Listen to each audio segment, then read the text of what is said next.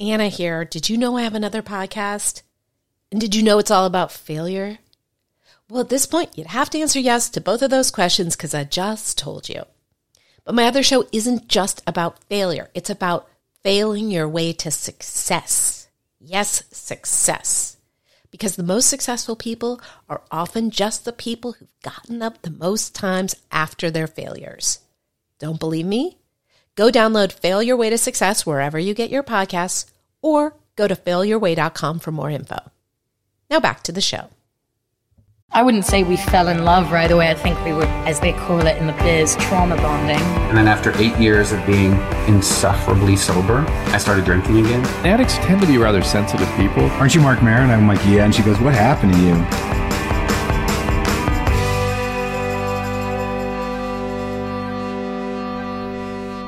Hey guys, you're listening to Recover Girl. It's a podcast about addiction, recovery, sharing your dark to find your light. That's why I call us light hustlers. What do you think?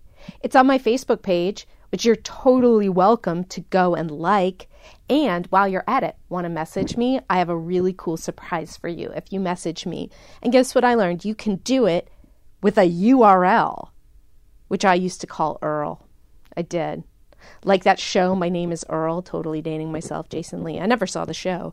Anyway, my URL is m.me slash Anna B. David. That's right, m.me slash Anna B. David. Message me, tell me you listen to this podcast, or tell me, really confess your, you know what? Share your dark to find your light. You can send whatever you want. I'm, you're still going to get something super, super cool m.me slash Anna B. David. Anyway, this podcast, uh, this episode is another one of those episodes where I'm giving you a snippet from my live show in Los Angeles. It's a storytelling show called Hammered Time. This episode features a girl, I've known her for like five years. This was the first time she did the show, not the last as you'll see. She's pretty hilarious. She's a regular at the Laugh Factory. She's been on Oxygen and Fox. She's been in the show Mortified, which is also a podcast hosted by previous podcast guest Dave Nadelberg. And she's got a streaming baking show on um, something called Twitch. I'm too old to know what that is, but maybe you're not. It's called Bake Stuff with Lindsay. This is Lindsay Adams. Hi. Ooh, that's nice. Uh, sometimes you get up on stage and you just want everyone to say, Hi, Lindsay. Um, thank you guys. Thank you. Um, wow, thanks so much. Um, tell me more. Okay. Um, I think I'm someone that peaked in eighth grade. Um, I don't know if anyone can relate to that. Um, but eighth grade was for sure my fucking year. Eighth grade was like before, and that's like honestly, as like an almost 30 year old woman, what am I doing? You know what I mean? But like eighth grade, where it's at. I mean, my body's sick, you know? It's like almost childlike. Uh, uh, uh, my brain not formed. Um, no, I, I got sober when I was 15. Um, yes, well, thank you. Give me all the compliments. No, um, I mean, it's funny because I don't think, you know, I think for a while people legit thought I was just insane because my behavior was like almost as insane as the amount of stuff I was putting in my body. You know what I mean? I thought I was very fun. I thought I was like a very fun chick to hang out with. We could roll on the pavement together. You know what I mean? Like, outside the movies. You know? It was like, why not? uh, I went and saw Eight Mile in theaters four times. Remember nothing. Um, love Eminem though. Can I? Okay. Um,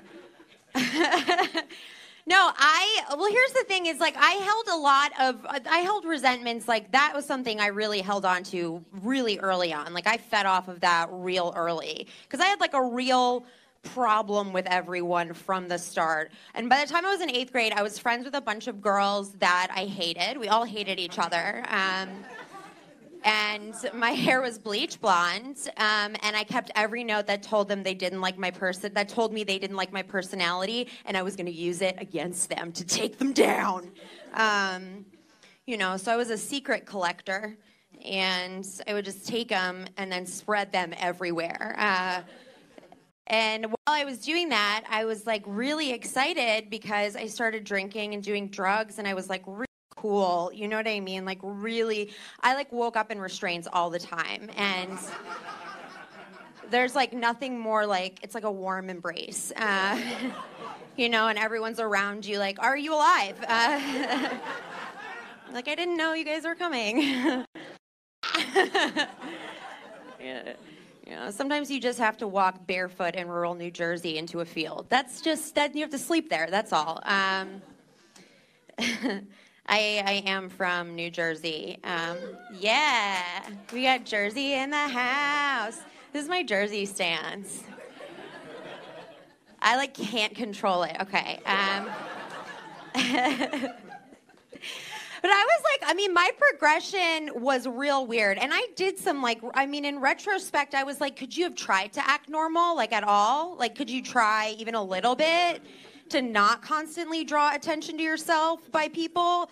Um, and I couldn't. That answer was no, and I never will. Um, I never will stop. That's why I'm here. Um, I, uh, I, when I was I, when I was a freshman in high school, um, I was a full monster. Um, and and before that, I had started uh, I started coming to school drunk, which was very fun for me. And uh, people thought I was very silly um, and very sick all the time. Uh, just lots of throwing up. Um, and you know, and I was just like a psychopath. Like I just needed to terrorize people. You know what I mean? Like I was a kind of like insane person that just like you don't feel like that person will ever change. You know what I mean? Like you look at them. Like when I was in eighth grade, a girl gave me and my friends a dirty look in the locker room, and I was not having that.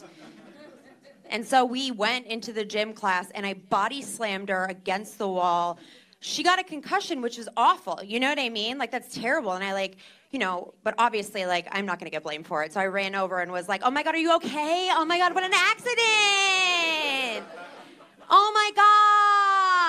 Uh, and then uh, I took her to the nurse. I begged, the teacher was like, you're so nice, Lindsay. Thanks for taking her to the nurse. Um, I was like, it's my pleasure. Um, and I was like, if you tell anyone, I'll kill you. Um, and the nurse came up and was like, I know about you and your issues. And I was like, I feel harassed. Um, if I could speak to a counselor. Um, so that's like the level of just like, are you, you're psychopath. Um, and when I, I was like fully coming to school drunk in uh, when I'm in my freshman year, and I'd also joined the cheerleading squad because like I just felt like you needed to, and I like promise you every time I went to practice they were like, "Why are your legs so slow?" Um, and I was like, "Cause I don't belong here." I was so good at yelling though. Can I just tell you? So good at yelling um, and screaming. Um, and so I, uh, my first period class, uh, I had my my history teacher was also the captain, or not the captain, the coach of the uh, soccer team, the varsity soccer team, which is like, you know, it's like hotties. Um, and you know, and he was like kind of young too. Uh, so I was like, yeah, of course you want to fuck me. Um, who doesn't? You know, who doesn't? Just full.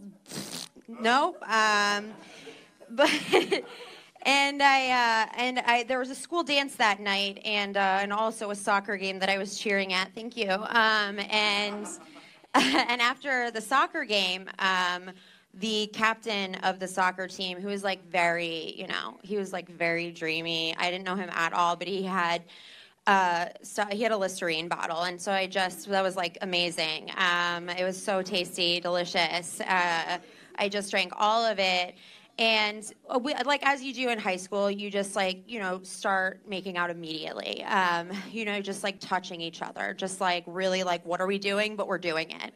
Um, and we were in the back of the school And um, I had, and I, you know, listen, my titties were out. That they were just out. I don't know what to tell you. They were out. You know, they were out and around, and that was what was happening. And and we see an SUV pull up with two bright lights, and someone yell, "Get out of here!" So he runs, and I just stay there with my titties out, like I'm gonna disappear. And then the car drives away, and I was like, weird, uh, not telling anyone. Um, and then I came back to class, and on Monday, and the teacher was like, I didn't see you at the dance. What did you do? And I was like, nothing. And he was like, Do you enjoy the soccer game? Um, so it was him, and then I knew he wanted to fuck me. Um, I just like loved making out with people and hitting them at the same time. Like I loved it. I couldn't make up my mind, but if you like if you didn't like it, you were mean. You know what I mean? Like if you didn't like it, you were wrong. Um, I um I mean it's weird that people don't like when you tell everybody their secrets. Um, it's so weird and it's not nice you know what i mean? So people like retaliated and it was like really hard to like you know be responsible for that. Um, and so and i went to rehab and uh, i didn't i didn't get sober immediately but i i did you know i did get called fishnuts uh, i don't know why um, but I took it. Um, and, but after I got sober, like when you're a teenager and you're sober, like it's weird. Like it's weird. You're still a teenager. You're still like a fucking idiot. You know what I mean? Like I have more stuff from when I was early in sobriety and a teenager than I do from when I was blacked out and can't remember anything. You know what I mean? So it's like technically I didn't drink. Um, kidding. Um, but like I, you know, I mean, I had a really good time in early sobriety. You know, I got a boyfriend, and he was 25 and on parole, and it sounds like it's not a good fit, but we both had curfews, so it was like totally fine. Um, you know, we both had to be in at a certain time.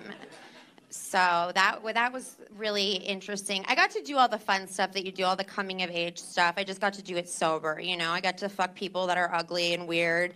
Uh, uh, you know, I got to. I got to stay out late and realize why are we staying out late? You know, I got to like, you know, buy clothes for myself. I got to steal clothes for myself and then bring those clothes back and apologize. Um, I got to really just do it all. And it's nice. I'm glad I I mean, listen, I'm glad. I don't question. I still would love to roll around on the ground fully intoxicated. You know what I mean? Which is just helps me realize that like I'm for sure still an alcoholic, you know? It's just like not going to go away. Um, but I am happy to live in LA now. You know what I mean? Like I am. I LA's fine. I, I just I guess I didn't realize that I would be so competitive about having been molested. You know what I mean? Like, I thought it was just me. I thought I was special. You know what I mean? But if you're gonna put a book deal on the table, yeah, let's talk about who the most fuckable kid was. All right. Wow. You guys are delightful.